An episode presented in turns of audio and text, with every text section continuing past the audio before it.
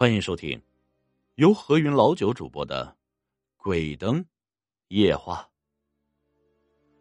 今天我要讲的故事和游泳池存在着紧密的关联。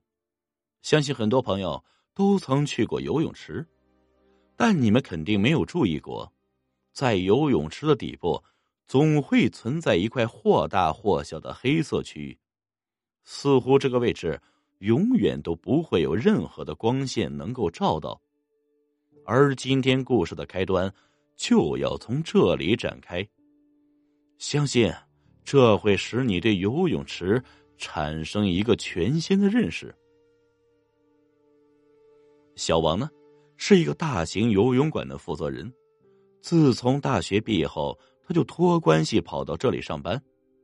与其说他在这里是为了高额的工资。还不如说，他是为了悠闲的工作状态。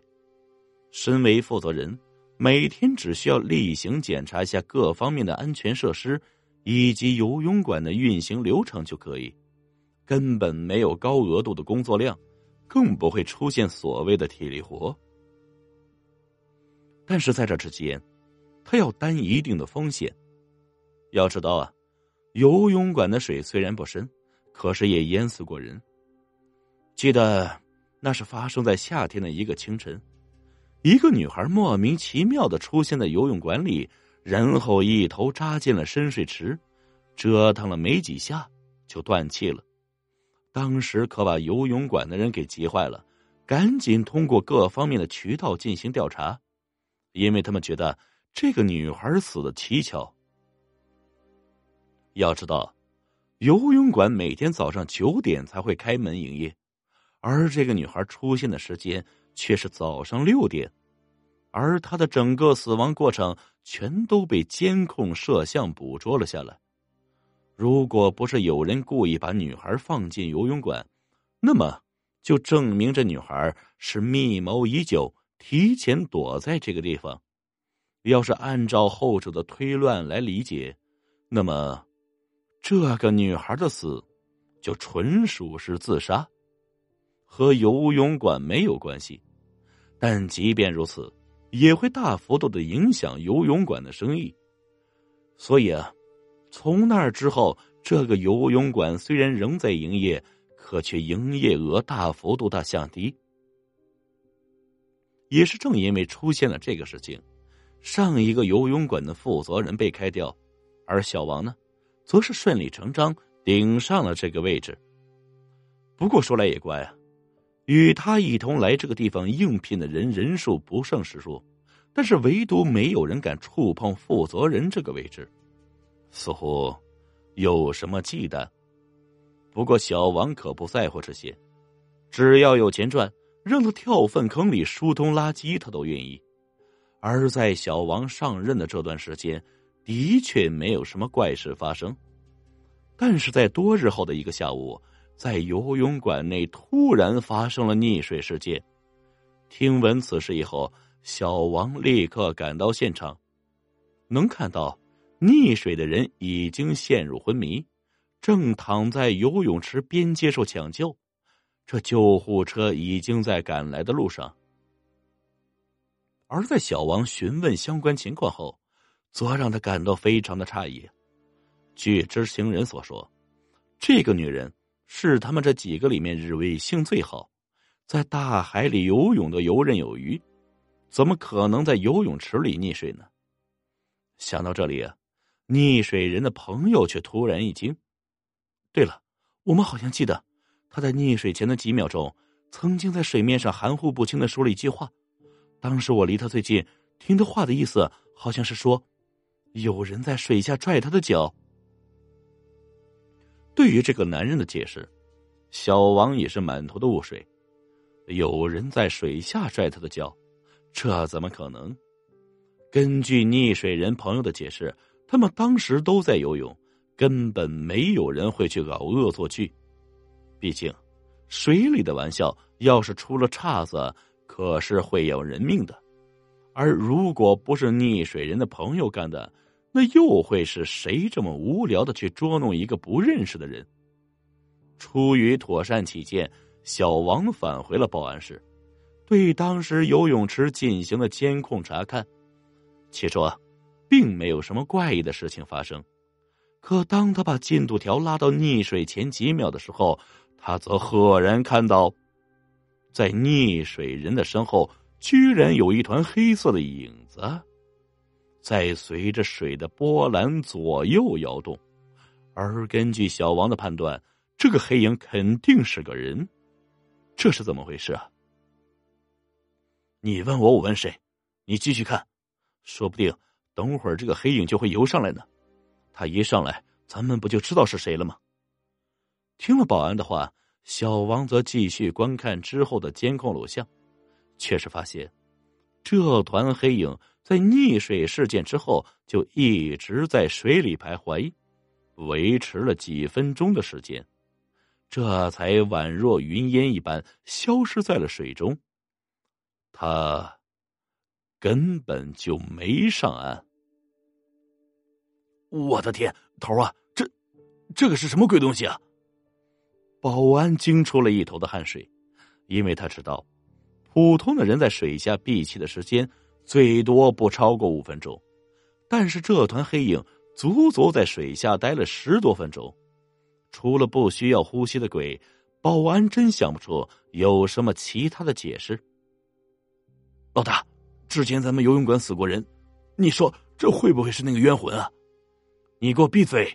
一天天就知道自己吓唬自己，天底下哪来那么多的鬼？还冤魂呢？你小子是鬼故事看多了吧？小王随口撂了一句，然后转身离开。可虽然他嘴上这么说，但是心里也有些犯嘀咕：这团黑影究竟是个什么东西呢？不知道当时的小王究竟是出于什么样的思维考虑，他居然在下午闭馆后潜入到了游泳池里，想查看一下这地方究竟有什么古怪。而他还提醒保安说：“务必时刻注意监控上的动向，如果有什么不对，必须立刻把他救出来。”在一切准备好后，小王则是在游泳池里游了起来。说句实在话，他在这地方当负责人也有大半年的时间，可却是从来没有下过水，而今天还是他头回体验自己管辖下的泳池。可在他游泳的这段时间内，却并没有什么怪异的事情发生。至于所谓的黑影，更是未曾出现。难道说，是我们之前看错了吗？无奈之下，小王只得暂时游回游泳池边，并且拿起提前准备好的杯子喝了口水。可就在这时，他却赫然发现自己的脚踝竟猛然间袭上一股冰凉刺骨的触感。与此同时，难以节制的拖拽力则直接从水中席卷而出，并直接把小王拖入了水中。还没来得及反应的小王，此刻溺在水里，胆怯的狂叫。但是从他嘴里跑出来的，除了不计其数的气泡外，便再无其他。而就在此刻，小王总算看清楚了这藏在水中的黑影究竟是个啥。他的确是个人，但却是个没有灵魂的人。可能用人来形容他并不合理，因为这个家伙的脸上没有分毫的血色，一双眼睛因为溺水充血而变得鲜艳无比，整张面容浮肿不堪，似乎是被水给泡烂的肉。可即便是如此，小王还是认出了他的身份，这不正是之前那个在早上六点莫名其妙跑进游泳池？之后，又离奇溺水死亡的女孩吗？似乎是发现了小王现在的思维，只看到漂浮在他面前的女孩，嘴角居然释放出了一抹狞笑，令人胆寒的红眼珠缓缓向上翻，并直勾勾盯着水中的小王。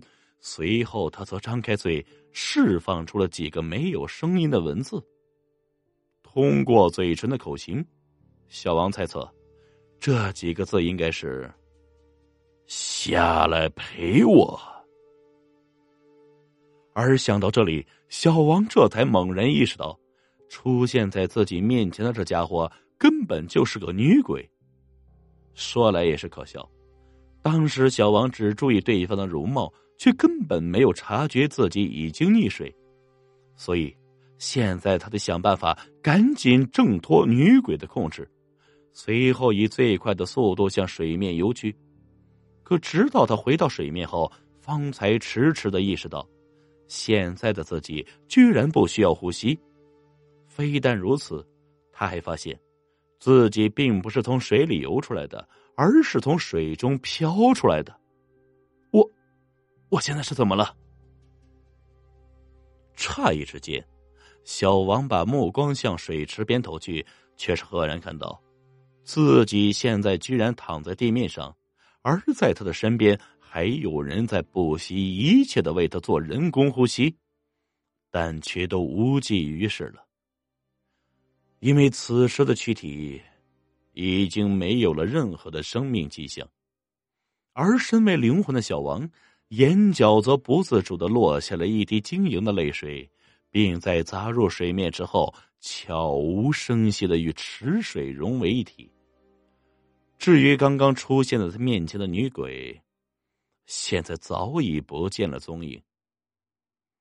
没错，小王死了，就这样溺水在了水中，而直到他死后，方才迟迟的意识到，原来之前所发生的一切都是另有阴谋。在这之间，不仅包含了鬼怪的恐怖，更让人难以接受的是。藏匿在人心中的狡诈。根据小王的了解，当初那个女孩之所以会出现在这个泳池里，是有人故意而为，为的就是让这个女孩溺死在水中，形成事故的假象，借此来掩盖真正的事实。而得知答案的小王，哼，自然也遭到了凶手的残杀。溺水，恐怕只是对方杀人环节中的一部分。至于那个女鬼是不是真的出现过，在水中拽小王下去的究竟是那个女孩的冤魂，恐怕除了已经死的小王之外，就再也没有人知道了。